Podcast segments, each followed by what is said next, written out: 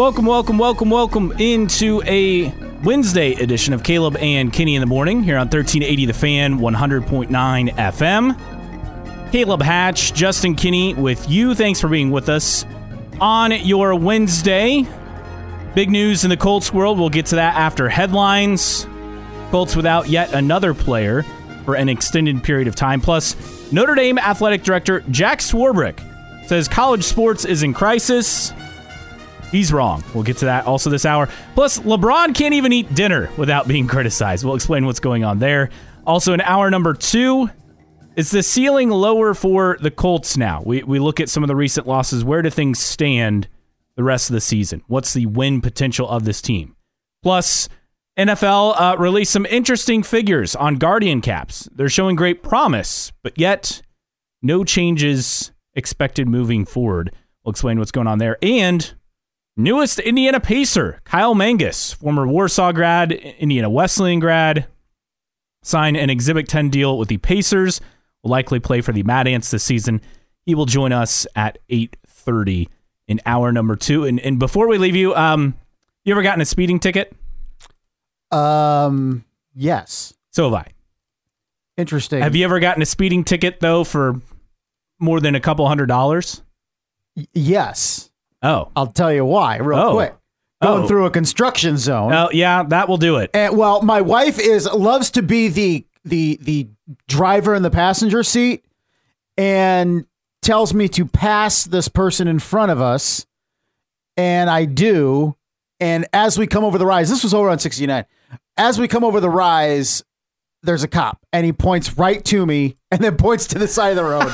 Get over here. And yeah, it, it was in a construction zone, so everything's double. It was like 400 and some dollars. But anyway, Okay, okay, but you've never had one like in the thousands of dollars range. no. Not that I Okay, know. well, a guy in Georgia had a speeding ticket that at least the placeholder amount for the fine is unlike anything I have ever seen. We'll explain that as we wrap up the show around 850, 855 or so. How many tickets have you got in your life? Um, Like driving tickets? Two or three. Two or three? Yeah. I'm about the same, maybe one more, maybe, maybe four. I'm trying to remember. I think a speeding ticket. You know what I would constantly get in trouble for is rolling through stop signs. and I'm like, I don't like like I'm going 10 mile an hour and barely slow down and go.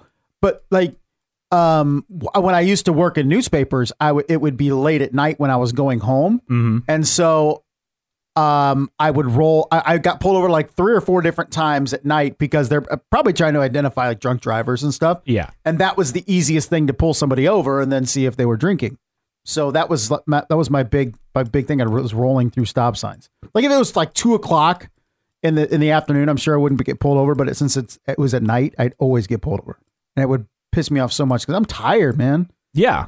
and uh, get lit up for rolling through I, a stop sign. I actually got pulled over one time for it was after it it was like in college and I had worked and it was like a Sunday night and I was heading back home and and it was doing some work for like the college radio station and the, and the officer's like oh where do you work and I, I said there and and and then he's like oh okay and then like I got a warning but it was you ever get it where it's like they they have like the speed limit wrong because that's what happened in this situation I'm like I was going 54 in a 50 definitely not 54 in a 35 but uh yeah Did you point that out, or did you just like I'm gonna? I, You know, they're I- never wrong. Yeah, I did not. He gave me a warning. I think he's just like, all right, you're kind of harmless. I, I at least I, I hope that's what he thought. So, but yeah, I several warnings, couple speeding tickets, things like that. But yeah, this is unlike anything I've ever seen. So All right, we'll talk least, about it. Yeah, at least this the- didn't happen to you or to me. 46862 is how you reach us on the text line today. 46862. Just type in CK first. Send us your questions, comments, rants, whatever you have our way. Also, once again, giving away another four pack of IU Rutgers tickets coming up this Saturday at Memorial Stadium in Bloomington. Let's do this. Make it simple. Homecoming. Just text homecoming to 46862. You'll be in the running for that four pack. We'll pick a winner at the end of the show today. Again, homecoming is your keyword for IU Rutgers tickets today. Uh, let's get to headlines. What do we got? We have Major League Baseball last night, and once again, Kyle Schwarber delivering two home runs. The Phillies rout the Diamondbacks 10 to nothing, take a 2-0 series lead. Phillies are fun to watch, man. Like I don't know what else to say, but it's a fun team to watch. It is. I had the first. Uh, I watched the first three plus innings. Actually, it was on um, at the gym when I went last night, and was able to watch while I was on the treadmill. And I saw Trea Turner's home run in the first, which really set the tone for everything. And then a great play in the bottom of the inning by Alec Bohm at third that took away an extra base hit. And it was just even watching without sound or anything, you could just, it, it, it's a fun atmosphere at Citizens Bank Park right now. And Phillies just piled on from there. Four in the sixth, four in the ninth, a couple home runs from Schwarber, as you said. Uh, they continue to mash the ball. I think there's something like 15 home yes. runs in the last six games, something like four, that. Four games. Four games? Yeah, most in a four game span in postseason history. Plus, Kyle Schwarber, 18 postseason home runs, matching Reggie Jackson for the most ever by a left-handed batter. That's uh, that's amazing. Uh, yeah. Aaron Nola went six scoreless, and um, it, it's uh, Merrill Kelly got rocked for Arizona. There was just it was a bad night all around for the D-backs last night. Now the series goes to Arizona, and maybe they can get some momentum there. But uh, man, the way the Phillies are playing, it's going to be tough to uh, stop them from getting to their second straight World Series. So a 2-0 series lead for the Phillies. Uh, coming up tonight, it'll be game three between the Rangers and Astros. This one going back to Globe Life Field. Uh, uh, oh, you're right. Tomorrow. You're right. That is tomorrow. Chase Field. Correct. Uh, um, but for no, I'm talking Houston and Texas. Sorry, sorry, sorry. Yeah, yeah. Houston, Texas. I'm still tonight. on the NLCS. Yes, and the ALCS game three coming up tonight, uh, eight o'clock uh, first pitch in that one. This one returning to the ballpark at Arlington. Rangers again with a 2-0 series lead, trying to continue that uh, and push the Astros to the brink of elimination tonight at home. So you know what was interesting last night is uh, Merrill Kelly, the, the the pitcher for Arizona, had said heading into that game that it was gonna while while Citizens Bank Park was loud, it couldn't possibly be any louder than the fans uh, at the World Baseball Classic cheering for Team USA. so throughout the five plus innings that Merrill Kelly was pitching, it was a frenzy at Citizens Bank Park last night. It was it was pretty cool because um it clearly affected him. Um and it was just you just don't see that in baseball games the, the, the crowd cheering while their team is in the on the field or even constant at any time and uh, Philly was doing that. Uh, the fans at times yesterday. It was pretty cool. Meanwhile, in the NFL, a couple of headlines. Julio Jones, a wide receiver, has signed a one year deal with the Eagles, so keeping it in Philadelphia. Jones, 34 years old, reunited with his former Tennessee Titans teammate A.J. Brown. Uh, they played together back in 2021, so the Eagles adding some depth to their wide receiver corps again, Jones is not he, he's not the player, and he hasn't been the player for several years now, but still a quality addition to add depth to your team. Is it bad that I didn't even know Julio Jones wasn't on a roster? No, NFL. No, I okay. I was actually a bit surprised myself. Meanwhile, Christian McCaffrey, the 49ers, has avoided a serious injury. Uh, could play Monday night against the Minnesota Vikings. He suffered an oblique rib injury in the loss to the Browns. There was a, a, several injuries for the 49ers in that game, but none are expected to be serious or long lasting. So good news for the Niners. And the biggest one, of course, being Christian McCaffrey. Absolutely. That's perhaps what MVP? I mean, MVP candidate. Yeah, I, mean, I mean obviously he's going to be up there on the list. What, 16 straight games with a touchdown, something like that? That's just stupid. Very, very stupid. Uh, meanwhile, in, in basketball, college basketball, we'll start out there. And congrats to the IU women's team, preseason top 10. They're ninth in the AP poll going into the women's season. Meanwhile, uh, in more news involving the Hoosiers, Romeo Langford waived from the Utah Jazz. So if he makes an NBA roster, it will be a very last minute decision. So best of luck to him as he tries to continue his career. And then Victor Oladipo traded again like I, I just uh the guy's been traded so many times. The Rockets completed a deal with the Thunder. So he's back to Houston once again. Um, as part of a deal with the guard Kevin Porter Jr. and all his off court issues uh, going on right now. But the Rockets traded him two future second round picks to Oklahoma City. Uh, Rockets got Victor Oladipo and Jeremiah Robinson Earl in return. Oladipo entering his 11th NBA season, two time All Star. Hard to believe it's been that many years. Right. But uh, obviously trying to work back from a couple serious injuries and, and become a, a key piece again. Maybe he could be, but got to stay healthy. That's the key. I mean, we, if we want to talk about um, Shaq Leonard and Victor Oladipo, both guys that have suffered debilitating injury or injuries and are not the player that they previously were. And Victor Oladipo hasn't been that dude since going through his injury struggles. And finally, the big news of yesterday, and it involves the Colts. Grover Stewart suspended six games for violating uh, the league's performance enhancing drugs policy. Details of the violation are unclear. Hmm. Uh, the nose tackle hasn't missed a game for the Colts going back to 2018, but the six game suspension. Uh, this usually is in line when an NFL player tests positive for an anabolic agent for the first time. And so that's likely what has happened here. Uh, he issued an apology on Instagram but uh, and acknowledged the violation. He's also said he was surprised. I, I love it. Everybody gets caught, surprised. they're always surprised. They're shocked and saying I should be more responsible for what I put in my body. You know, you know what's being why put in your weren't body. they responsible before getting Yeah, caught? yeah, yeah. Right? No, that, he knew what he was doing. I always find that really, really bizarre. But so this is likely due to some sort of, again, anabolic agent. So that mimics testosterone, promotes muscle growth. And this is a first time offense suspension. Um, NFL has more than 70 substances listed as anabolic agents. So again, not sure what it was because Stewart didn't reveal what it was or the circumstances around it. But either way, it'll cost him uh, nearly three and a half million dollars, three point four million dollars in salary and bonuses during this six game suspension. So that's pretty hefty. And oh, oh, also the fact that he's on the final year of a three year, thirty point seven five million dollar extension he signed with the Colts in November of twenty twenty. Not good. Well, it was a hell of a steroid. It cost him millions of dollars. Here's the thing, and the impact with the Indianapolis Colts is how does that affect the Colts defense? We don't really know because Grover Stewart has been such a constant up front for Indy. Has not missed a game since 2018. Has played in 84 consecutive games.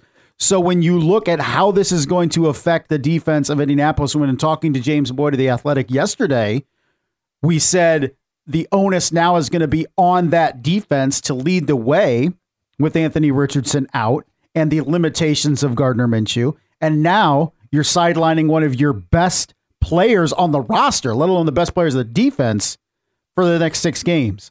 And it leaves DeForest Buckner without a partner in crime, or at least a as effective of a partner in crime as as Grover Stewart at the nose. So this is a big loss for the Colts. How big of a loss? We don't really know because the Colts haven't had to play with Grover Stewart or without Grover Stewart for quite some time. Yeah, you mentioned the the interior defensive line is perhaps the strongest position group, not just on the defense, but you could argue on the entire team. And you have two I- really good definitely. players uh, with Grover Stewart and DeForest Buckner in the interior defensive line. So huge loss there. Obviously, as you mentioned, one of the top players for the Colts. I mean, defensively, you probably group him in the same category with DeForest Buckner and, of course, Zaire Franklin as as the top guys on the defense. So he's a top three defensive player, probably what top five, six player overall for this team. So he's very important to the team. And he's going to be out up until December 4th, which is the earliest he'd be eligible to return to the active roster. And for the Colts, so naturally, he would miss the December 3rd game. Funny how these things work out timing wise, right? Uh, but the earliest he could return would be December 10th in the week 14 game at Cincinnati. It's a long time. And with with with the Indianapolis Colts now is what does that do to your defensive line? Also, do, what does that do to your edge defense with Samson Ebukam and Kwity Paye? Is with the abilities of those interior linemen to command such attention it has allowed the defensive ends to play free. And now could that be gone with with Grover Stewart out? So it is all a a very speculative um, approach to how this is going to affect Indianapolis because Grover Stewart has been such a constant. So a huge loss for the Colts. We already talked yesterday and even Monday about the loss of Anthony Richardson potentially for the rest of the season. Still waiting on a you know a final decision on that, but seems very likely that's the way that is trending. So, a couple of key players out for the Colts for the foreseeable future, if not the rest of the 2023 season. What will that mean? What does the ceiling look like for this Colts team moving forward? We'll get some more on that in hour number two at about 8.05 or so. Again, 46862 is how you reach us on the text line 46862. Don't forget the stream is back up and running. You can stream us 1380thefan.com. You can also download the free 1380 The Fan app and listen to us on there or on your smart speaker and reach us on Twitter, Caleb Kinney 1380, the show handle. Uh, my handle is Caleb Hatch. Justin's is J Kinney OPS. So also the text line again 46862. And you can text homecoming to that number, be in the running for a four pack of tickets see IU and Rutgers on Saturday at Memorial Stadium. Yeah, come on. Who wants to go to uh, to Bloomington? It's supposed to be a nice day on Saturday. Uh, partly cloudy, 65. I mean, for mid October, that's ideal. Ideal. Pretty much. No no threat of rain down in Bloomington. So come on. Text in homecoming. Let's get you down to Bloomington to watch IU and Rutgers on Saturday. I mean, especially if you're like an alum of IU, like what a beautiful day to walk around campus, right? So come on, get those texts going. Uh, meanwhile, coming up on the other side, Jack Swarbrick says college sports is in crisis. He'll tell you all the ways He's wrong. That's next. Caleb and Kinney in the morning here on 1380 The Fan and 100.9 FM. Caleb and Kinney in the morning here on 1380 The Fan, 100.9 FM. Caleb Hatch, Justin Kinney with you on a Wednesday. College sports, once again, another hearing at Capitol Hill yesterday. And you have all the big wigs talking to the other big wigs in suits. A big wigs convention. Yeah, just all complaining about how college sports is crumbling and it's in crisis and everything is bad. Uh, Jack Swarbrick, Notre Dame athletic director, outgoing Notre Dame athletic director, I, I might add, because I feel like that's a key piece of this story, wants Congress to pass legislation for players to negotiate terms with their conference. Uh, it goes on to say it's it, it's uh, calling for players to essentially have collective bargaining. He says college sports is in crisis, and again, easy for him uh-huh. to to come up with these things. He's retiring early next year in February. Uh, also, Notre Dame's not in a conference, so they would certainly benefit because they wouldn't have to negotiate with a conference. They would, well, negotiate with themselves on this. So uh, we continue to have all these things. This was again, the hearing with the Senate on athletes being deemed employees of schools, and that's kind of the upcoming discussion. People are upset that, um, well, the portal is working. They're upset that NIL is working. And I get that uh, a lot of people are pushing for a federal NIL law, and maybe that is the route, and maybe they figure that out. But they have to work on that instead of trying to push back against the changes that went through a couple years ago, all because, again, the NCAA dug in their heels for years and years and years, and then court cases didn't go their way, and then now they're scrambling and have been scrambling ever since. Yeah, this is pretty absurd to me when you look at it because we've we've both said for a while that eh, all the uh, all the people that used to have all of the power in college athletics are the ones saying that college athletics is in crisis, that it's on the verge of collapse and all this stuff.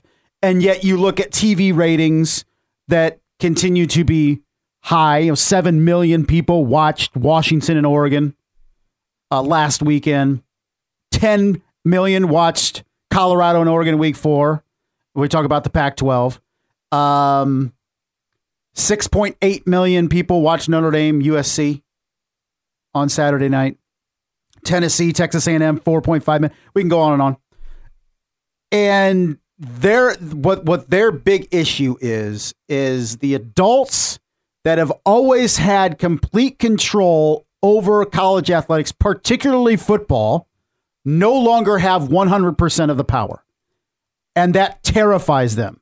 And since now that they don't have as much power as they used to, the sport is in crisis. The sport needs fixed, quote unquote. When ratings are still huge. Yeah, it's become, I would say, inarguably the second most popular sport, at least based on television. Right. But just in the last, what, two, three years? Yes. I, I, mean, I mean, its popularity is, is gone up. It's it's shifted away from being a regional sport where it's popular here in the Midwest and obviously in, in the South to being a true national sport and a national brand. And you look at the stadiums full, full, full. Let's go down to Bloomington. And this is this is a step with Jack Swarbrick with like, and that's what's going on with this Senate Oversight Committee is the adults, the bigwigs want to get power back. And collective bargaining would give them the power back, or at least the conferences back. Right now, it's the wild, wild west with NIL, and it scares the living crap out of people that have always had the power in collegiate athletics. God forbid the players in which have been used to make millions of dollars over the years now have some of the power. And it terrifies Jack Swarbrick and the athletic directors and the university presidents, et cetera, et cetera.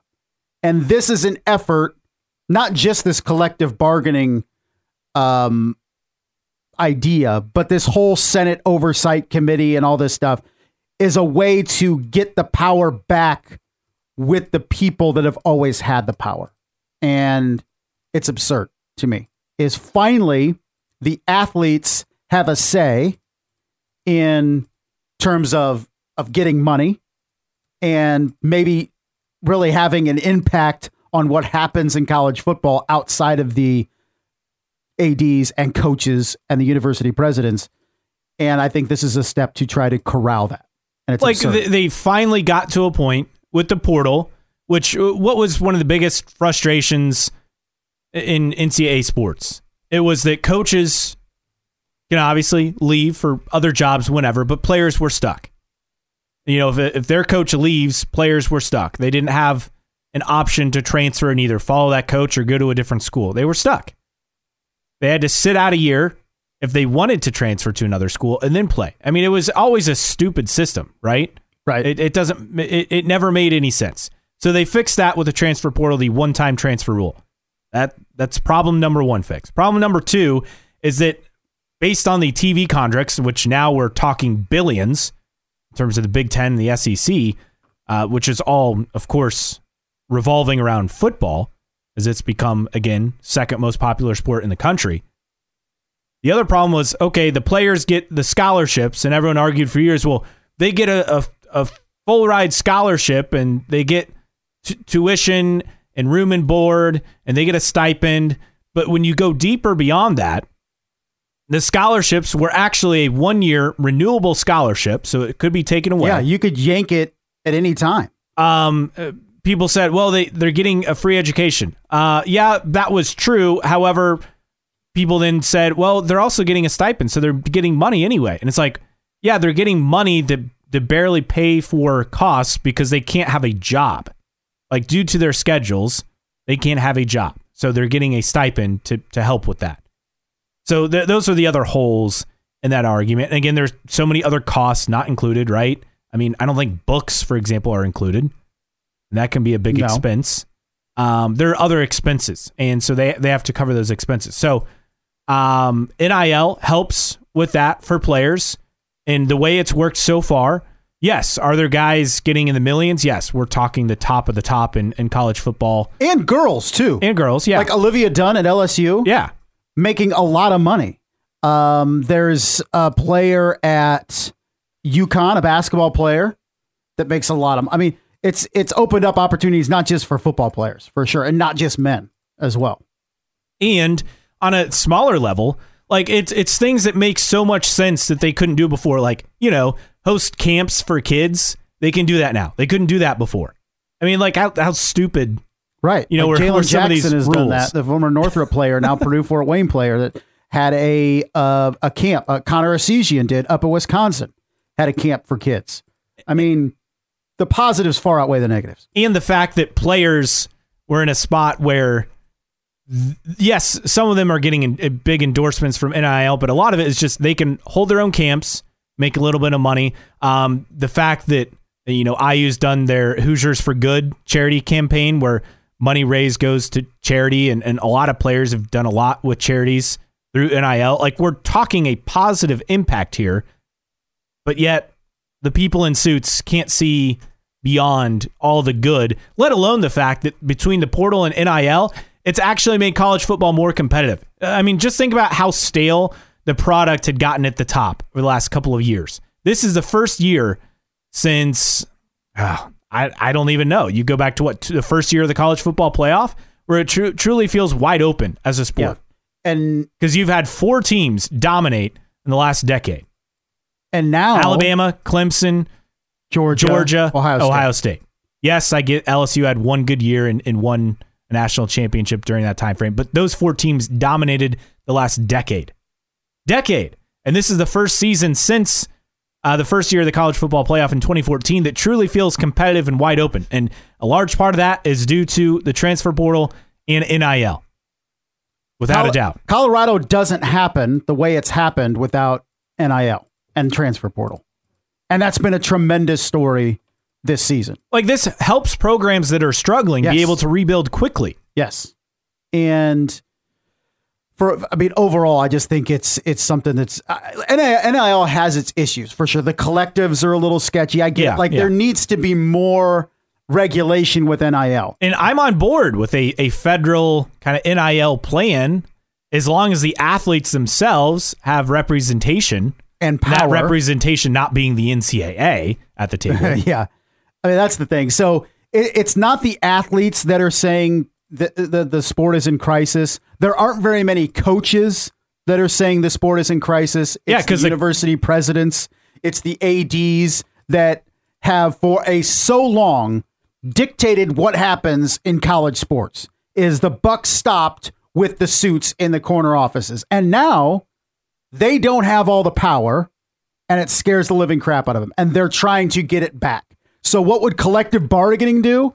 It would put the mostly men in the corner offices have power again because all the NIL stuff would then go through the leagues. Okay. They're trying to regain control because this is a. And, and we hear about this too in the NBA too that oh young players or young athletes they can't be they can't be trusted with all this money. We can't be just these players making all this money. Like it's their duty to babysit people. And one of the deals with one and done, or when you were able to go directly to the league, is oh my gosh, these young athletes, particularly of color, can't be, be given all this money. They don't properly know what to do with all this money. That's not your problem. That's not your problem to tackle. And it's just all about control. And college sports has been controlled for the longest time by men in suits, basically. And now they don't have the the the complete control, and they're trying to get it back. And, the biggest thing with that is you can give the athletes resources and help and maybe focus on that as opposed to trying to Yeah, get back educate control. educate them instead of trying to find ways to take. But we know that's not back. what it's about. And No. that's that's the biggest issue I have in all of this. And and the great part is a lot of these people can't really do anything about it. Why? Well, Jack Swarbrick's retiring. So he can say all he wants, but his say doesn't matter come February of next year. Because he'll no longer be the athletic director at Notre Dame. Uh, the the people on Capitol Hill, they can't even elect a speaker. So I'm not gonna not gonna hold my breath for them as far as putting together uh, something to help the NCAA on this issue because oh I don't know this is what the tenth hearing they've had in the last two three years on this topic. So clearly they're making great progress based on what we've seen so far because it's just the same complaining and whining and moaning about players getting paid in the transfer portal, rinse, repeat. Like this is just this is the, the biggest issue I have in all of this. Like you said, it's about control. They don't have control anymore. And the sport has been better for it and yet they can't recognize that. I mean, the, the sport has clearly been better for it as far as college sports. You know, what's hysterical about this whole thing is is is the the folks that that that have lost control. They're saying how how how cra- how the money is is is exponentially going to get crazier and crazier, and this is going to go uh, a, a path they don't want. All this st- stupid money. Yet at the same time, with conference realignment and the stupid money that's being thrown around with that, it's the exact same thing. Yeah. And they're the ones in control of that. I find it hilarious that Tony Petitti, the new Big Ten commissioner, is one of the guys representing on the. I'm like, so you're letting a former NBC Sports exec, is now a conference commissioner, put forth the argument that you know, oh, there's too much money. We gotta we gotta Yeah, figure out a way to save college sports. I'm like, uh, look at who's on your panel, who's representing you, you're- and the fact that it's a former Massachusetts governor, Charlie Baker, is the president of the NCAA. Come on. I mean, the, these these schools are pocketing tens of millions of dollars. These leagues are making hundreds of millions of dollars per year because of TV rights and all that stuff. They're just they're printing money. Yet the problem for them is the athletes making too much money. The athletes having too much control. Give me a break. Text coming in at 46862. I'm curious how NIL and the portal has affected minor sports other than football and basketball. I think it's a fascinating question Oh, because sorry, I think they meant NIL and the portal. There we go. I, I think it's a fascinating question because you hear so much about football and basketball. I do know that it's opened up opportunities for women athletes in NIL. Again, the same thing we talked about camps, like for They other minor camps, sports, yeah. you can have running camps, you can have a, a tennis camp, you can have Softball camp. softball camp. It's- Like seriously. these opportunities were not there before for athletes to showcase their abilities to teach kids and, and high schoolers you know about their sport and oh i don't know make a little money for once for putting in the work for their sport. Like this is not like we're, not talking like they're getting rich here in these instances but it's just a, a way for them to do something in the off season or summer and give back to their local communities or give back to you know the community where their their school where they're playing is at. Like these are common sense things that have been needed for quite some time CK pointing out the hypocrisy of everyone, comical. It, I mean, it's, it's comical with what's going on in the NCAA at the top level, or at least in college sports, not not the NCAA. they did at least get something right ted cruz upset doesn't understand or like targeting Uh, he doesn't understand targeting, or doesn't understand the the rule. What's going on? With, I never know what's going on with Ted Cruz. To be honest, yeah it's the he, he does not understand targeting and it makes him mad when teams are penalized for it okay. so he's he's an a&m guy as far as i know uh, he showed up at a few aggie games over the Maybe years. he'll be part of the buyout for Jimbo Fisher. One would think.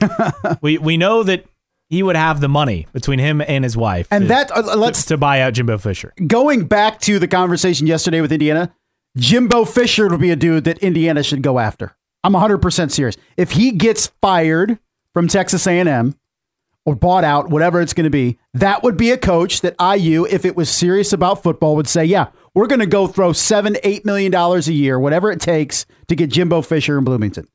And again, for as much people have pointed out about Texas A&M struggling with wins, they've had like what one really good season under Jimbo in College Station. Here's the thing: he's still an elite recruiter. I mean, he's a guy going out there out recruiting Kirby Smart and uh, Nick Saban and Dabo Swinney and myriad of coaches at Ohio State over, over the years. So he's an elite recruiter, and he's won a championship. And I don't Not- feel not like- with A&M, but yes. I, I, I don't feel like the game necessarily is passing by as much as Texas A&M has a severe inflated sense of where they stand in college football. And I think it- Yeah. they they have a lot of money. They're willing to spend the money, but there's clearly something missing within that program that's not getting them over the top. And I don't necessarily blame Jimbo Fisher for all those deficiencies. I do think that his coaching style and his approach maybe doesn't fit in the SEC.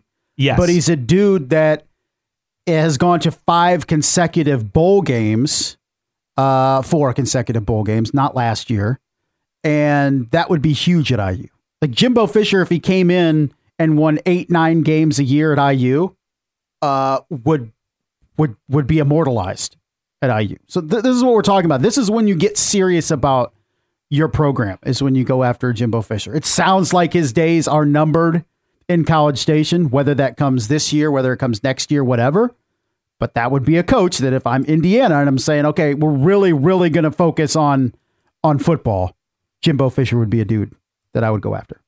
46862. Again, our text line number 46862. You can also text homecoming to 46862. And speaking of IU being the running for a four pack of tickets, see IU and Rutgers this Saturday afternoon, noon kickoff at Memorial Stadium in Bloomington, again as part of homecoming weekend. So mean, your keyword homecoming. Look at it this way: you go to you get free tickets to go watch IU and Rutgers. Let's say you buy some concessions there, maybe you buy a T-shirt, whatever. All of that money will help buy out Tom Allen's contract. Okay, so be a part of the solution. Text homecoming. You can go down there, spend some money around campus, and all that money, or at least some of it, will help get rid of Tom Allen. And make a weekend of it because Hoosier Hysteria is Friday night. Yeah, at seven thirty at, at Assembly Hall. You can celebrate McNeeley's commitment. Who knows? Maybe you can celebrate Boogie Fland's commitment on Friday. Yeah, which I think you're really on to something with that. I'm not Oh, going to lie. I'm always on to something. 46862 again, homecoming, the keyword for IU tickets. Coming up on the other side, uh, perhaps the most most criticized athlete in history can't even eat dinner without criticism. We'll explain what's going on there next. Caleb and Kinney in the morning here on 1380 The Fan and 100.9 FM. Caleb and Kinney in the morning, 1380 The Fan, 100.9 FM. Text line blowing up. We got a lot more entries to see IU football against Rutgers on Saturday as part of homecoming. Again, keyword is homecoming to 46862. So send those texts. We'll pick a winner into the show today. We'll have more tickets to give away tomorrow. I believe more on Friday uh, and Thurs Thursday and Friday as well. So plenty of ways to win all week long. Uh, someone texting in IU too busy giving extensions and raises and huge buyouts to coaches that haven't done anything to afford guys like Jimbo. That tells me they can't afford it. Um, no, it's a good text because it's true, but I agree. But figuring out how to use that wealth of money that they have in a positive way, not giving extensions to Tom Allen for one good, good year, not giving a raise to Mike Woodson for, I don't know, not doing his job, for actually doing his job. So I agree with Dexter. Uh, four six eight six two the the text line number. Someone asking if we will join the winner for the IU game. Uh, Well- I, I'm I'm busy this weekend. I will be. I'll, I'll ironically be in Southern Indiana. My wife and I are going Oh, to, yes, to you guys are Madison an anniversary for our thing this anniversary weekend. So Uh, now, it didn't say us. It, it said, but do the best radio hosts in Fort Wayne join us for the IU game? That doesn't necessarily mean True. us. In fact, I highly doubt it means us. uh, Brett Rump and Adam Lundy, I don't know if they're available to go down to the IU game this weekend, but uh, that doesn't necessarily mean us. If it does, you don't listen to the radio very much. if we're the best radio hosts in Fort Wayne.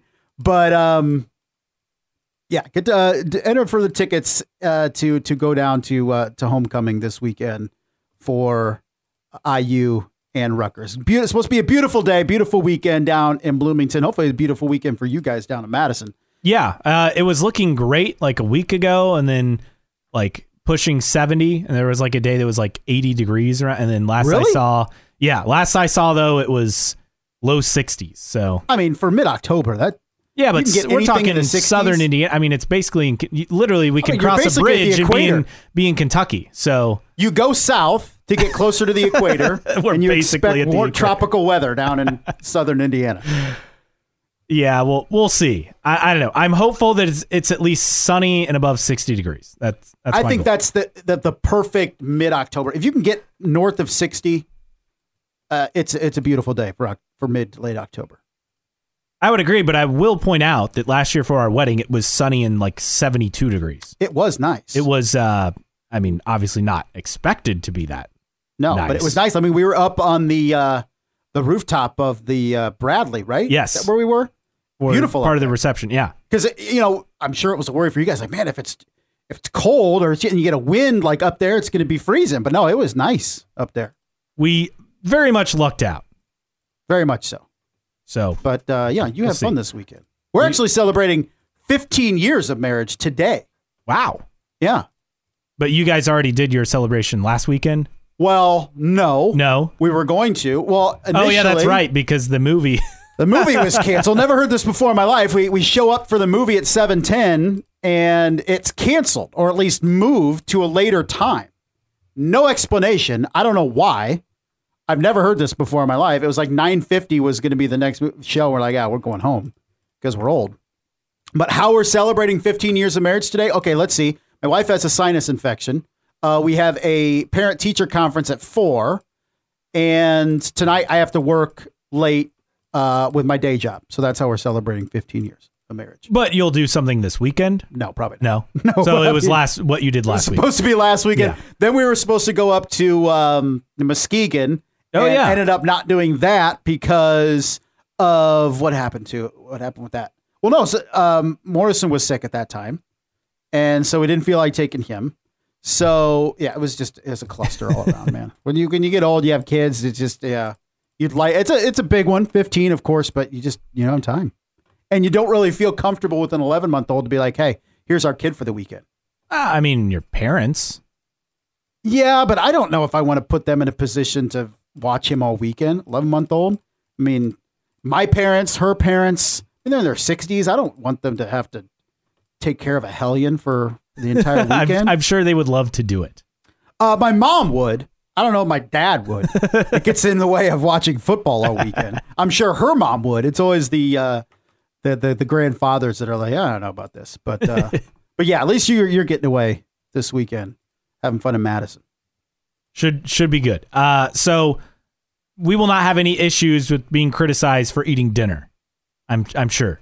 Uh, I but, hope not. But uh, an athlete criticized for eating his dinner. LeBron James, uh, former Laker Michael Cooper, criticized LeBron for eating dinner on the bench during a preseason game. Is this like like are we just being outraged to be outraged here? Because I I simply don't care. Uh, no, me neither. uh, Cooper saying that LeBron's got to show more respect for the game. Come Okay. on. That sounds like something that happened in baseball. Yeah, those unwritten rules. Yeah. Baseball. I mean, he was like, it's not like he was in his uniform. He the first half was over. He changed to, to street clothes on the bench and was eating his dinner. My biggest question is what was he eating? I'm, I don't know. The, the I couldn't find that Not that information. it matters, but Uh, that's what. I was curious too. I mean, there's a picture, but I can't quite make out what was- is in the tray. Just he's holding like a tray. God, No, no, it's like a he's holding like a, a black plastic tray. Clearly, some food in it. He's got a, a fork, some napkins. Hmm. Not sure what it is. Oh yeah, I see him. Uh, it looks like one of those uh, uh, lasagna meals that you just throw in the oven. Uh-huh. Those little mini one things. Uh, I, I don't know. Maybe maybe uh, he made a salad before he left home. I mean, that's the thing. Like, you think about these these superstars that you know. They're does it go through their head like, hey, uh, I got a late night at work tonight. We got a we got a game. I'm gonna be on the bench. Uh, got some leftovers in the fridge, some leftover mac and cheese. I got to make sure I, uh, I get that in Tupperware to take it, not forget it. Like, does he think that goes through the head of LeBron James? He's like leaving the house, like, oh damn, I almost forgot my mac and cheese. I got to go run back in and get it. I, I don't want to have to buy Panera again. I think it's more that he has such such a regimented schedule that so like he was just eating on his schedule because it's preseason. He didn't think anything Right. of it, and, and nor should he. I mean, we're just being upset to be come on, upset. just be upset to be upset. Uh. I mean, LeBron could cure cancer and people would still criticize him. Am I wrong? no, not at all. Like that's like by far, I would say he's been the most criticized athlete in history. Uh, at least in the social media, the modern yeah. era, I would definitely agree. I, I can't think of another athlete that's dealt with crap like this for no reason. CK, this is why I love golf. Tell me another sport that you can scarf down two hot dogs during the match. I agree. Or just drink yourself to excess in golf. I don't golf, but I love driving a golf cart and drinking. Driving a do golf cart is fun, I agree. Especially when they're electric. I don't like the, the gas ones. It's just not necessary. I I go when you when you go up to the lake in the summer, or you go to like small towns and people are like whizzing around with the golf Yes, cart. yes. Like that's the biggest perk to me is living in a senior community or like lake. Like yeah, it's be- lake house would be great lake, but I'm like these people just zip around on golf carts. This is amazing.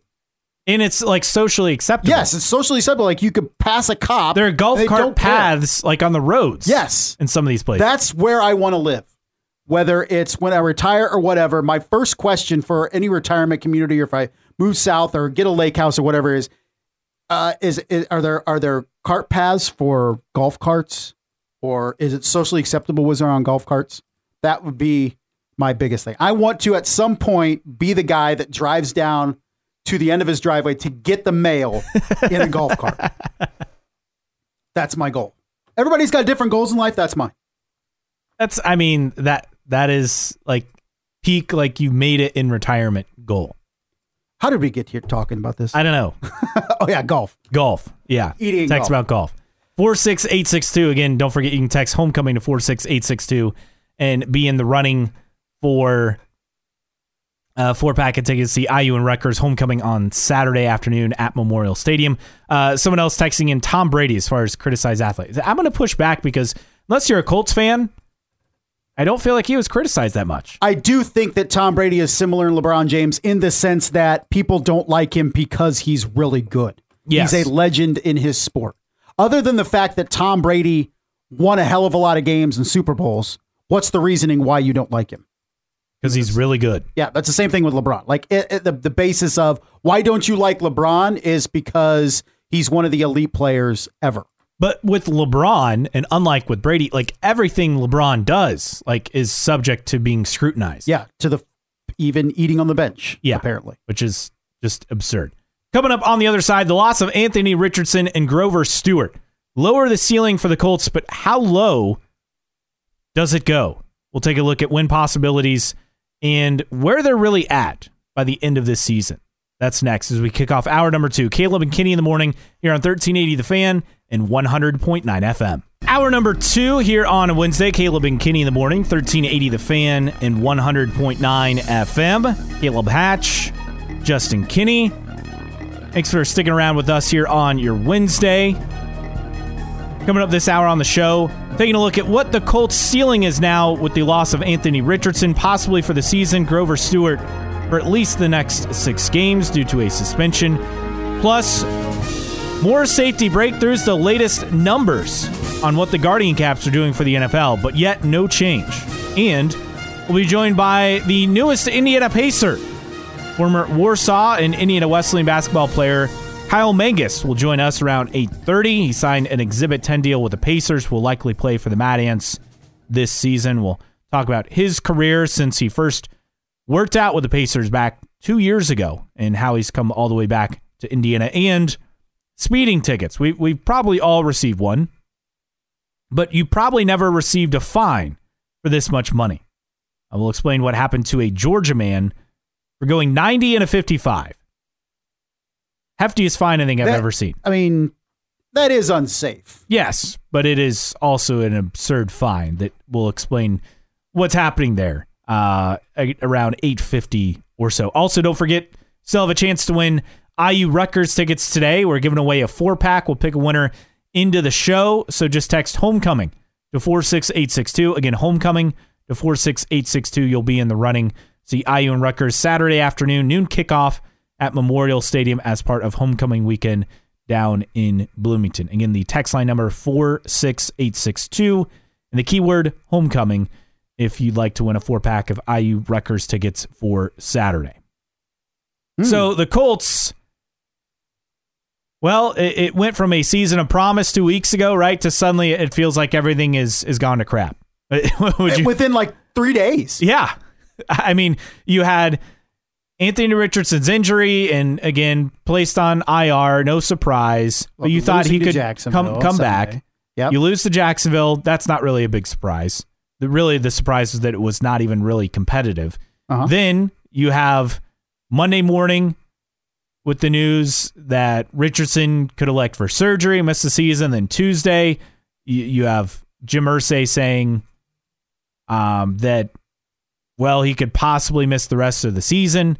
Is it something we should look into that that yet has that has not yet been announced? Because when it was talked about when Ian Rapoport and, and Adam Schefter were on it, said it was going to be announced as as soon as Monday, Mm-hmm. and hasn't happened yet. Thought maybe Tuesday. Thought maybe Wednesday. Is that just a formality, or do you think there's more discussion on maybe that not happening, and that's why we haven't got official word yet? my guess is, I mean, they're evaluating all options and they're going to at least, you know, try to see several specialists, right? I mean, why not get a second, even a third opinion on this Right. Before moving forward? We'll see. Could could that be? Could it? Is it leaving the door open for Anthony Richardson to return, or is this a formality that eventually it'll be announced? We'll see. Considering this has been something that he's dealt with since high school, now it hasn't played an issue as far as we know up until again this year. So we're talking what a five six year gap there. Well, actually, no, not not even that long. Yeah, what? like a three or four Three year or four gap. year. But you have that news, and we're still awaiting know final decision there. I've not heard or seen anything on that. And then, of course, what came down yesterday: Grover Stewart, Colts nose tackle, uh, suspended for violating the league's performance-enhancing drugs policy. Again, no details, but this would likely lend to some sort of anabolic agent uh, that he took. So he's out at least the next six games. And again, the earliest he would return to the active roster December 4th and that would be in line for the week 14 game at Cincinnati.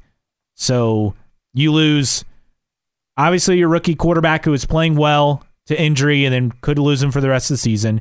You lose one of your key defensive players, probably one of your top three defensive guys in Grover Stewart, out for the next six games in what was looking like a season full promise, even after the loss to Jacksonville.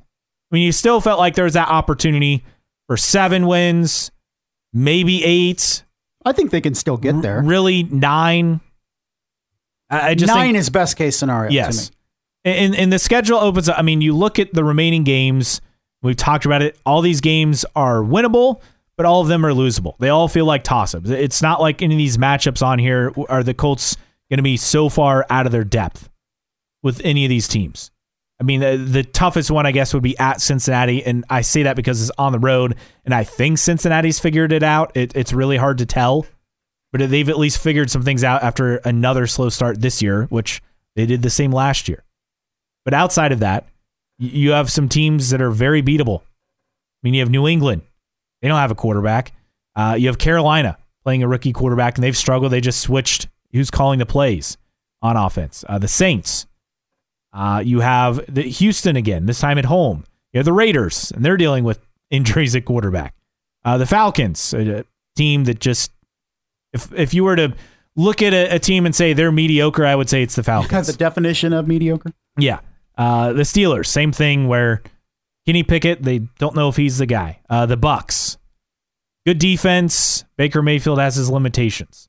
Uh, at Tennessee, we don't have to really go over that one. So there are plenty of opportunities for wins here down the stretch. Also, plenty of opportunities for losses. And, you know, I still felt pretty good even after the Jacksonville loss because Jacksonville should far and away win this division and it shouldn't be close. You, you sweep the Colts. Um, the Titans don't feel like a threat this year at all compared to years past. We know Houston is, is still a work in progress, though it feels like they're maybe even a year ahead of schedule with CJ Stroud playing as well as he has so far this season. But I still felt good after the the Jacksonville loss. I, I thought, okay, seven or eight win team that that felt very realistic. But losing one of your best defensive players, and when you had a defense that already didn't play well against Jacksonville, just does not feel like things are trending in a positive direction. And let's say that Gardner Minshew is the dude going forward. And you look at Gardner Minshew, we've talked about him being one of the best backup quarterbacks in the NFL. He's good for spot starts, coming in in relief of a guy who's injured. We've seen that this season, right? But one thing Gardner Minshew isn't is a dude that over an extended period of time in which he is starting games is effective. You look at his 2019 season when he started four, 12 games for Jacksonville. They went 6 and 6. The year after started 8 games for the Jaguars. They went 1 and 7. That was the last time he really had an expanded amount of time in terms of starting games. He's a mediocre at best quarterback long term as a starter. So you're putting a lot of onus for the Indianapolis Colts on that running game and that defense. And by losing Grover Cle or excuse me, yeah, Grover Cleveland. Grover uh, Stewart. Or Grover Stewart. Grover Cleveland. Grover that's, Cleveland. A, that's a blast in the past. Former president, right, or baseball player? he lost Grover Cleveland. Uh, the the losing the former president Grover Cleveland was uh, a big deal too. The twenty fourth U. Uh, t- sorry, twenty second and twenty fourth U.S. president. Yeah, that's the only guy that's uh, that's went back to back, or at least was out of office, then came back and served four more years. Anyway, I'm talking about Grover Cleveland here. We're talking about Grover Stewart. It's not even President's Day. Nah, I don't know how I got Grover Cleveland. Uh, so, um, what the hell was I talking about? Oh, the the defense. So the you lose an anchor of the, your your interior line with your nose tackle and Grover Stewart being out, and so that puts immediate pressure on the rest of that defense. The the inexperienced or the young secondary as well, and it's going to be a, a storyline to watch going forward, especially starting this week when you play a, a, a ball or a uh, Cleveland team that has been tremendous defensively, allowing just 23% third down conversions. They're allowing the fewest total yards per game over any defense over the last 40 seasons at 200 yards per game. They have been absolutely tremendous defensively, and Indianapolis is going into that game with Gardner Minshew. But did you know that Grover Cleveland actually worked while New York governor uh, with State Assembly Minority Leader Theodore Roosevelt passing reform measures?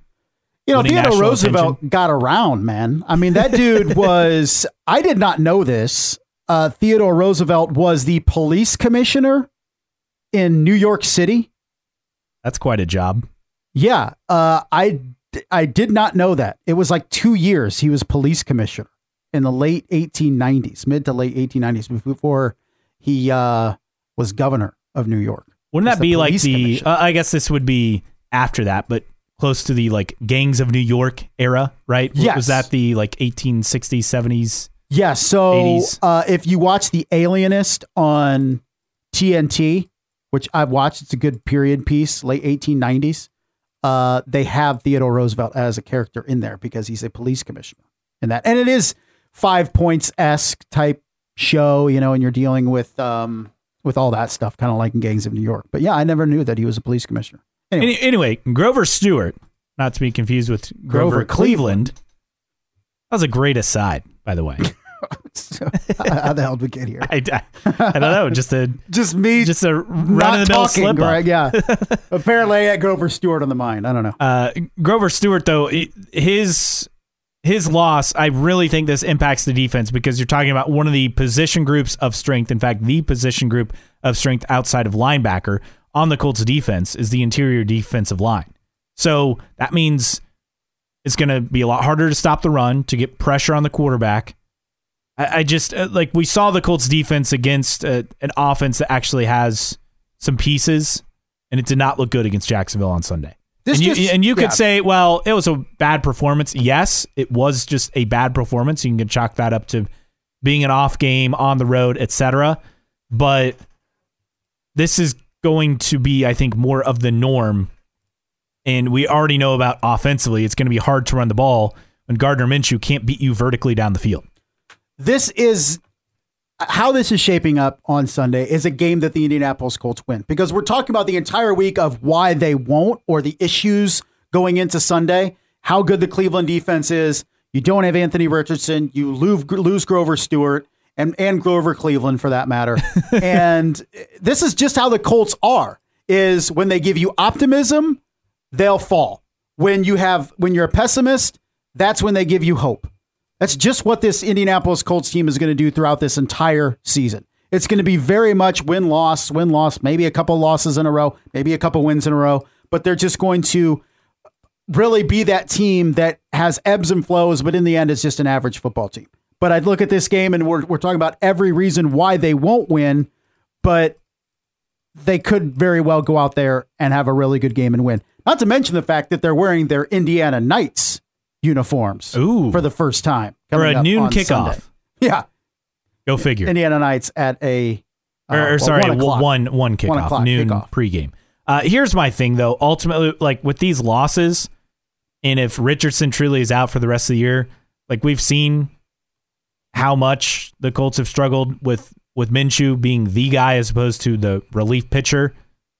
I go back to that five, six wins as opposed to the seven or, or eight as a possibility. You ju- you think they only win two or three more games over because the course of the defenses get, have, have figured out the Colts. Like they know who Gardner Minshew is. The thing with Anthony Richardson is you, you don't have enough tape to truly know who he is. right? And the Colts don't have that luxury. And obviously, you know, Gardner Minshew can't beat you with his legs and you can't throw the ball down the field. So you take away two elements that were super helpful with the offense with Anthony Richardson. So I go back to looking at, you know, five, six wins and them being a, a team that is not really going to threaten you much on offense because you know the Colts want to run the ball, but so does everyone else. I think it brings up an interesting uh, discussion because it's further proof that the running back position and Jonathan Taylor in particular doesn't have as great of an impact as some people think. Never in this conversation this week have we talked about, well, Jonathan Taylor, once he rounds into form, he will lead this Colts team because Zach Moss is still second in the league in rushing. And you lose your quarterback, you lose an impact nose tackle for a significant amount of time. Those are greater impacts overall on your team than having a Pro Bowl running back back in Jonathan Taylor. You are already running the football without him.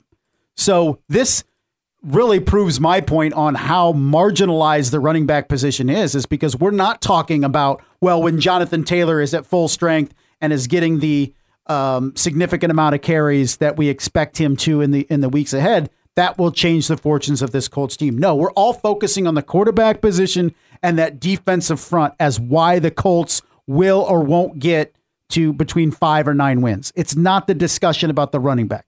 And that proves the point of how unimportant that position is in terms of the impact on a team. I mean, quarterback, defensive line, wide receiver. I mean, these are more critical positions in today's NFL than running Cornerback, back. yes.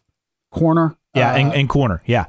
Um, uh, here's here's my biggest thing is Jonathan Taylor can make more of an impact, and we already saw this on Sunday in the passing game than I think he's going to make in, in the rushing game because of again the way this Colts offense is set up now. But I think if if the approach is well, we're going to lean a lot on Jonathan Taylor and Zach Moss to lead us without a quarterback. That's not a recipe for success in today's NFL. No, no, You it's not. have to be able to get the ball downfield, and at least through one week with Gardner Minshew and a skill position group that lacks a game breaker, I don't think the Colts can do that consistently enough. 46862, your text line number, 46862. Again, you can text homecoming to that number. Be in the running for a four pack of tickets. See IU and Rutgers on Saturday at Memorial Stadium down in Bloomington as part of homecoming weekend. Again, the text keyword homecoming to 46862 if you want to win a four pack of IU tickets. Coming up on the other side, Guardian Caps show promise, a look behind the numbers, but yet no changes. What gives NFL? That's next. Caleb and Kinney in the morning, 1380 The Fan and 100.9 FM. Caleb and Kinney in the morning, 1380 The Fan, 100.9 FM. You sent me this, I think, what, in a text yesterday? Some new data on Guardian Caps in the NFL. Uh huh. All good news. Well, until we get to the end. So the NFL hit a seven year low in concussions in training camp thanks to the Guardian Caps. Also, concussions 46% lower in comparison to the three year average without the caps. And for players who didn't wear them, concussions up 50%. So the position groups that were wearing them in training camp offensive linemen, defensive linemen, running backs, tight ends, linebackers. Quarterbacks obviously have the, the red jersey, so they're no contact. Um, so these are staggering differences when you look at the numbers. Up 50% for those who didn't wear Guardian caps, down 46% in comparison to the three year average uh, without the caps for the new position groups. So in a seven year low for concussions overall in training camp. G- great news all around, Yeah. minus the, you know, why are players not wearing them? That aspect. I mean, Well, we know why. It's because they can't put logo. Well, you can. It just will look funky. Can't. but even in training camp, though, I mean, just Yeah, yeah. have everyone sure. wear them. The- really, that's the the biggest takeaway here is there's no reason for a player to not wear a guardian cap in training camp or practice for that matter. Now, as far as in games, yeah, we, we know that the reason why they're not taking advantage of this safety solution is because of branding. Plain and simple. Now, I'm sure there's a way to put logos on Guardian caps and it'll look a little goofy at first, and then after a year, you'll get used to it. Now, the NFL is betting on helmet technology to just rapidly improve so it will be built in to the helmet technology, but I don't think that's something that is as imminent as the NFL would like to think. Well, I think it's similar to the conversation we had yesterday about turf and grass. As the NFL is hoping that the turf technology catches up to grass in terms of safety. And I think that's where you're at with Guardian caps as well. The NFL is saying, well, eventually the actual helmet design will catch up and be as safe as the Guardian cap. But why wait? Why just yeah. not use the Guardian cap until the helmet technology does catch up? Here's the thing this data, it sets up well if you're a player for future lawsuits. Yeah. I, I mean, because it's it's it, you could argue as a player if you suffer a lot of concussions and it becomes an issue, you could argue, well, this is negligent on the NFL's part that the Guardian caps were not used eh, for your position group in training camp or in games or in preseason games. if you suffer a concussion, you you could argue the NFL is negligent. And I get that people don't like that. Oh, you know, everyone's just trying to looking for a lawsuit. But look, this this is this is like the definition of having a solution and not doing anything for it. That's negligence. If a player was told like, "Hey, one more concussion and your career is going to be over," and he elected to wear a guardian cap in a game would the NFL? I mean, you could fine him, I guess, for not having the proper uniform, like you do with people wearing customized uh, yeah. cleats and stuff. Yeah. But what is preventing somebody from doing that other than being fined? And would the NFL really fine somebody for wearing a guardian cap for a, a guy? If if he comes in and says, "Hey, you've been told one more concussion, your career is over."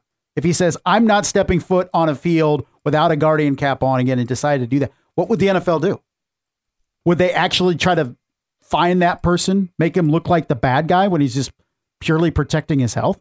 Can you imagine if Tua Tagovailoa went out there and said, "I, I am going to play, but only with a guardian cap"? What does the NFL do? Like until one of their premier players, this, yeah, it's a great point. One of its premier players says, "I'm not playing unless I'm wearing a guardian cap." What would a franchise do? What would the NFL do? It's a phenomenal point. We're not just talking about any run of the mill lineman. We're talking about one of the more electric players that has issues with concussions. So in, until we have something like that happen, and let's not be surprised if it happens this year or next year, because the data is clear.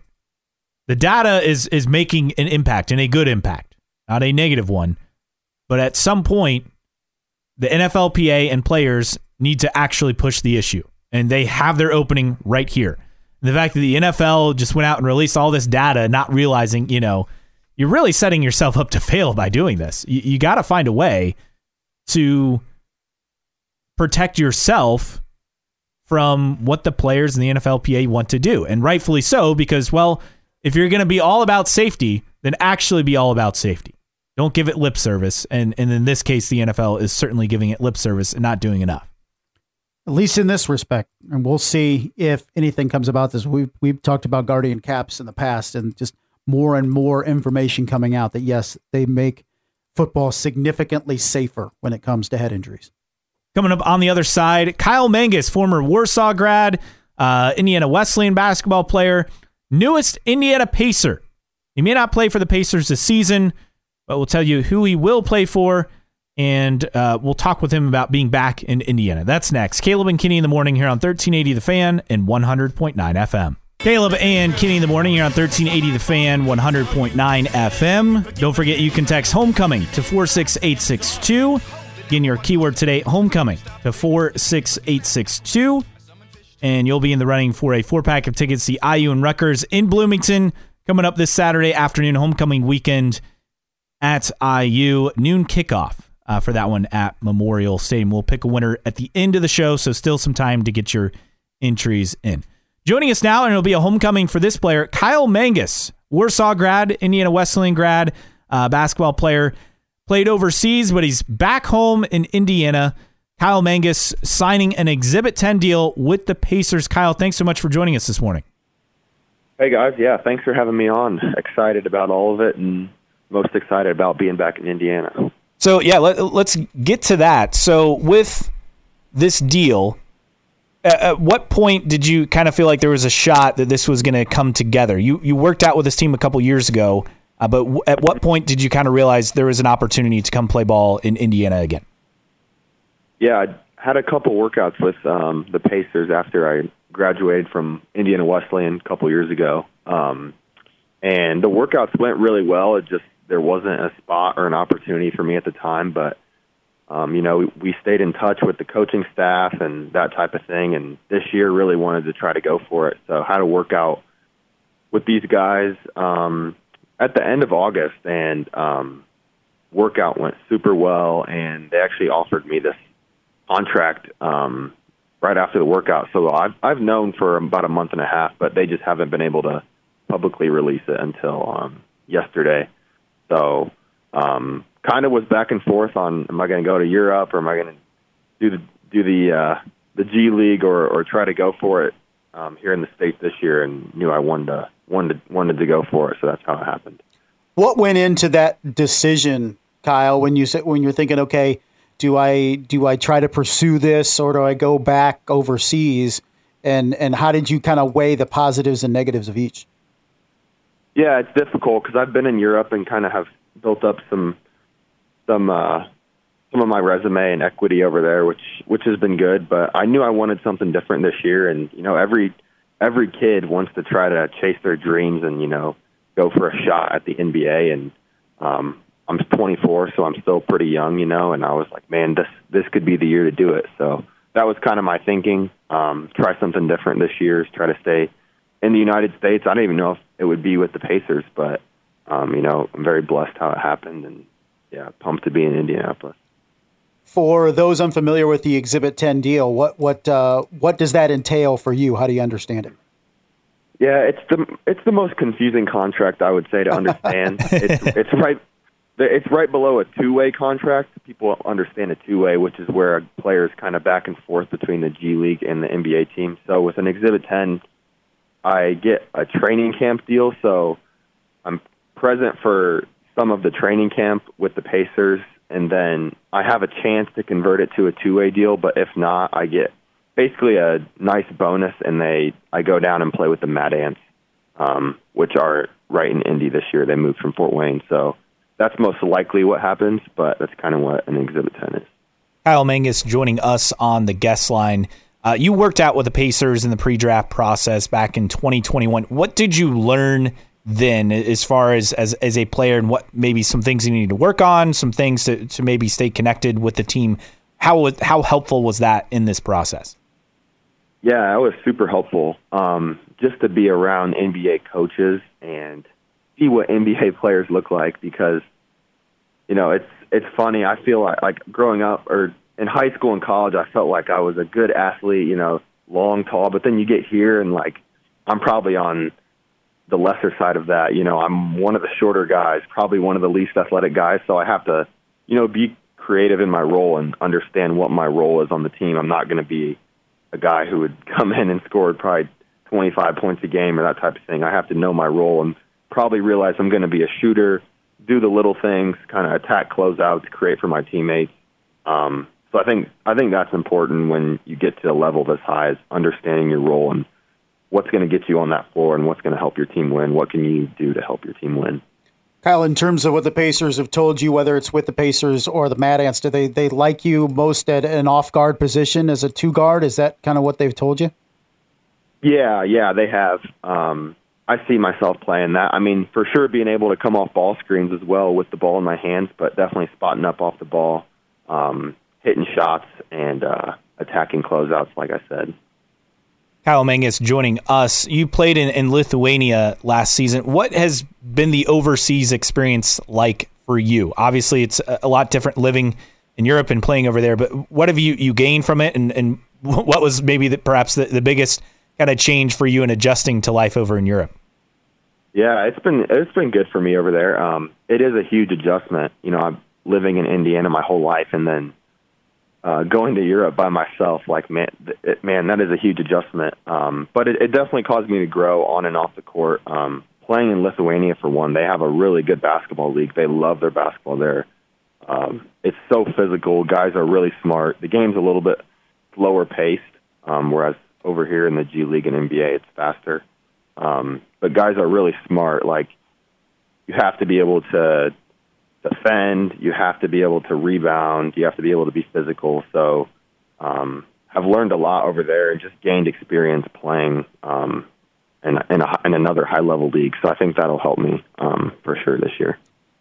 When you look at playing overseas, I know plenty of people growing up with their basketball players don't think, oh, I, I can't wait to grow up and go play in the Czech National Basketball League. But you can make, a lot of people make a lucrative living playing overseas and I, yeah. I, don't think it has the stigma that it used to.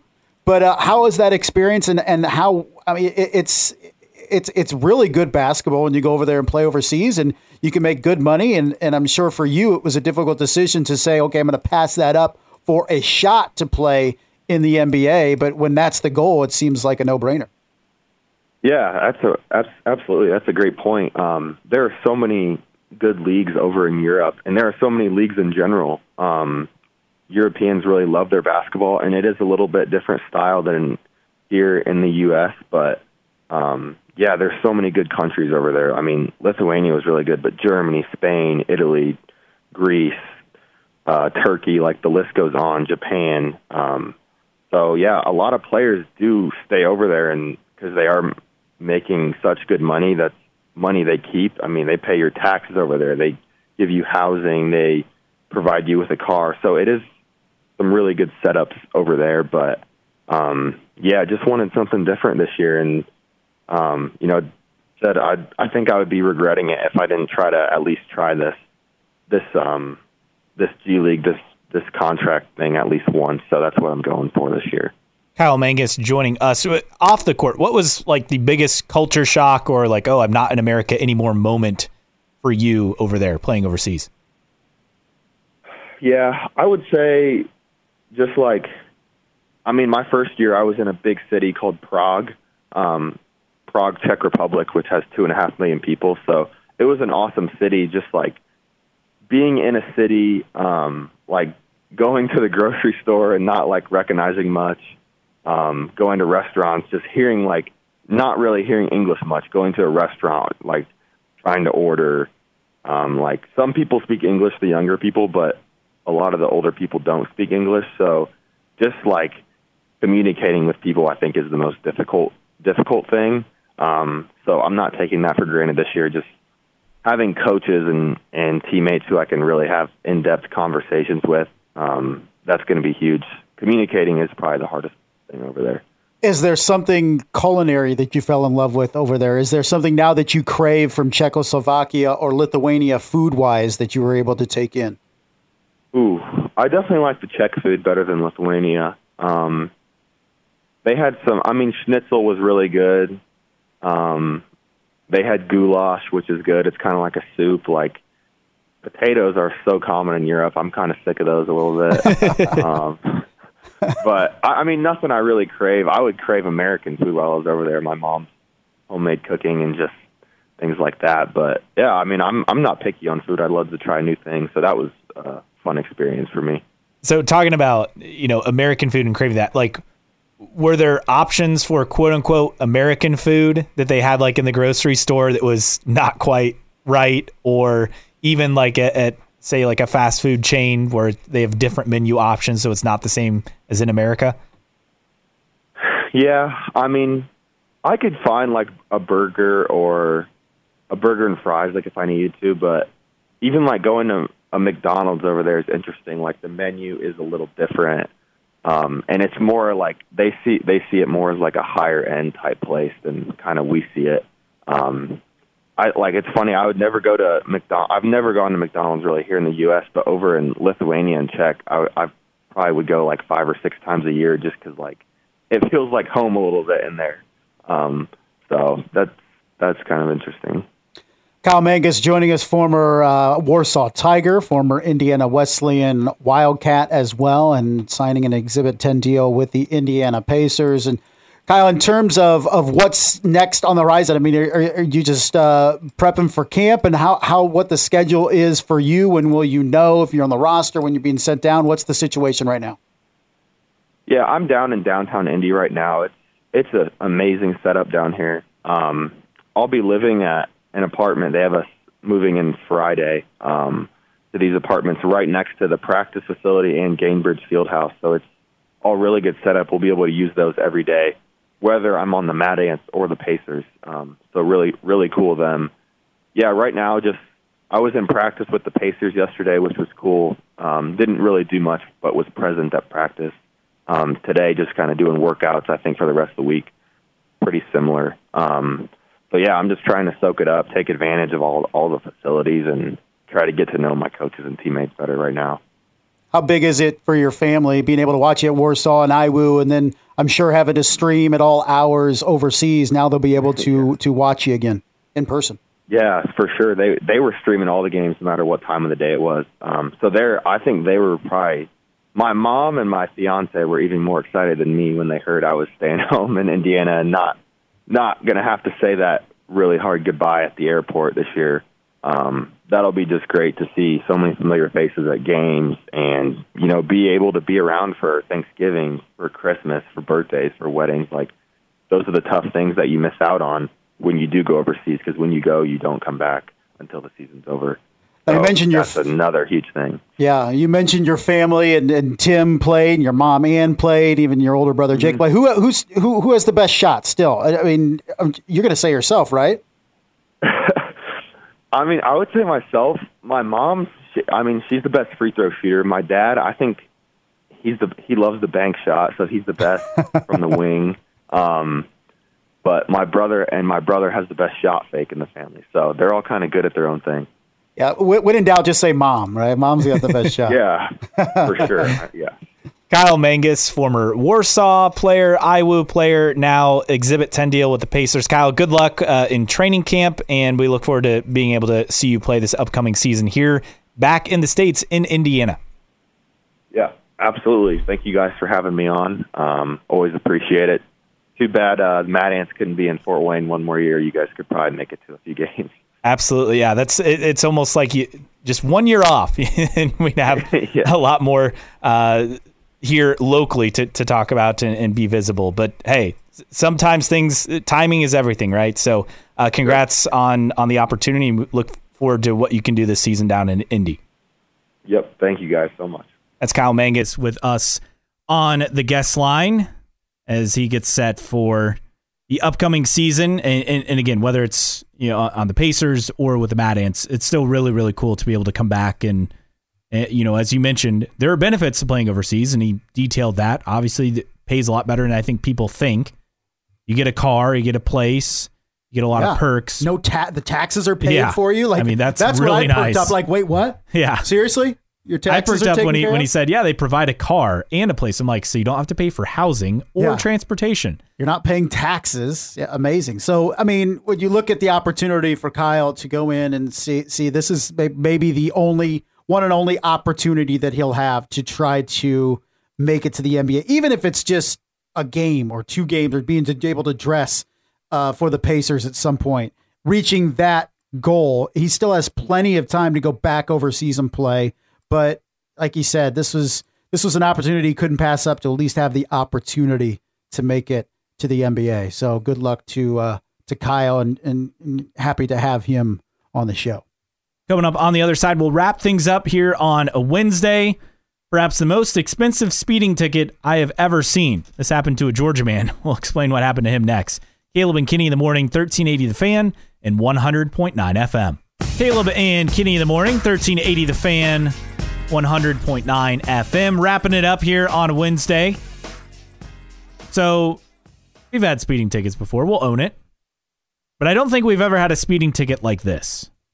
So, a man in Georgia received, I'm not even kidding, a $1.4 million speeding ticket. Ah. But city officials say the figure just a placeholder, not the actual fine.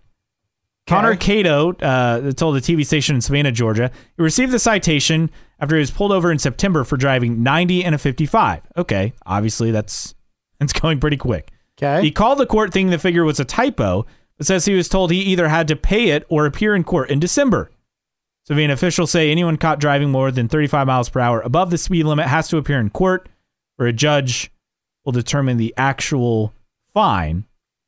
But they said, oh, that figure is just a placeholder automatically generated by e citation software. Yeah, so it wasn't even the cop that wrote No. in $1.4 million. I don't know if he was issued the citation and said, go to this site to see how much you owe. And then that's when it said $1.4 million. I'm not really sure. But um, he will not ex- be expected to pay that. No, the actual fine cannot exceed $1,000 in addition to state mandated costs. So it's going to be a lot less than $1.4 Now, million. the exact balance, it's not just $1.4 million. The exact balance was 1. Point, okay, $1,480,038.52. I love the 52 cents element. That's what that's what puts it over. That's what makes it ridiculous is that 52 cents. But uh yeah, he uh he was told this might be a typo. Uh no sir, you either pay the amount on the ticket or you come to court on December 21st at 1:30. So this the the program, the system is designed to make people come to court. Uh but uh interesting. Maybe they'll have to adjust the e-citation software a little bit. It- it- the, here's the part I find ridiculous. Uh, one of the quotes from uh, a, a spokesman for Savannah City government said, "We do not issue that placeholder as a threat to scare anybody into court, Uh-huh. even if this person heard differently from somebody in our organization." Yeah, how is that not a threat? What's the most you paid for a ticket? Uh it's a good question. Uh, 150 bucks, 200 bucks. I think I still have an outstanding ticket in like Ohio or something like that. I think. So you can't drive in vaguely- Ohio. Oh, I could drive in Ohio. I just get when I get pulled over, they'll be like, uh, "The warrant out for your arrest." I don't even remember when and where and how I got. I don't know. I, I could probably look it up, but eh, whatever. I never go to Ohio, except several times a year. There it is. there it is. Thanks to Kyle Mangas for joining us. For Justin Kinney, I'm Caleb Hatch. Again, final chance to text homecoming to 46862 for a four pack of tickets for IU Rutgers. I will still accept entries up until 9 o'clock uh, for IU Rutgers on Saturday. Coming up next, Dan Patrick Show, followed by The Herd with Colin Cowherd, Indiana Sports Beat with Jim Coyle from 3 to 4, and The Sports Rush with Brett Rump from 4 to 6. Another chance to win Foreigner tickets. Foreigner coming to the Coliseum October 24th, so next week, It's Tuesday night. Your chance to win on The Sports Rush. That's all today You're on 1380 The Fan and 100.9 FM.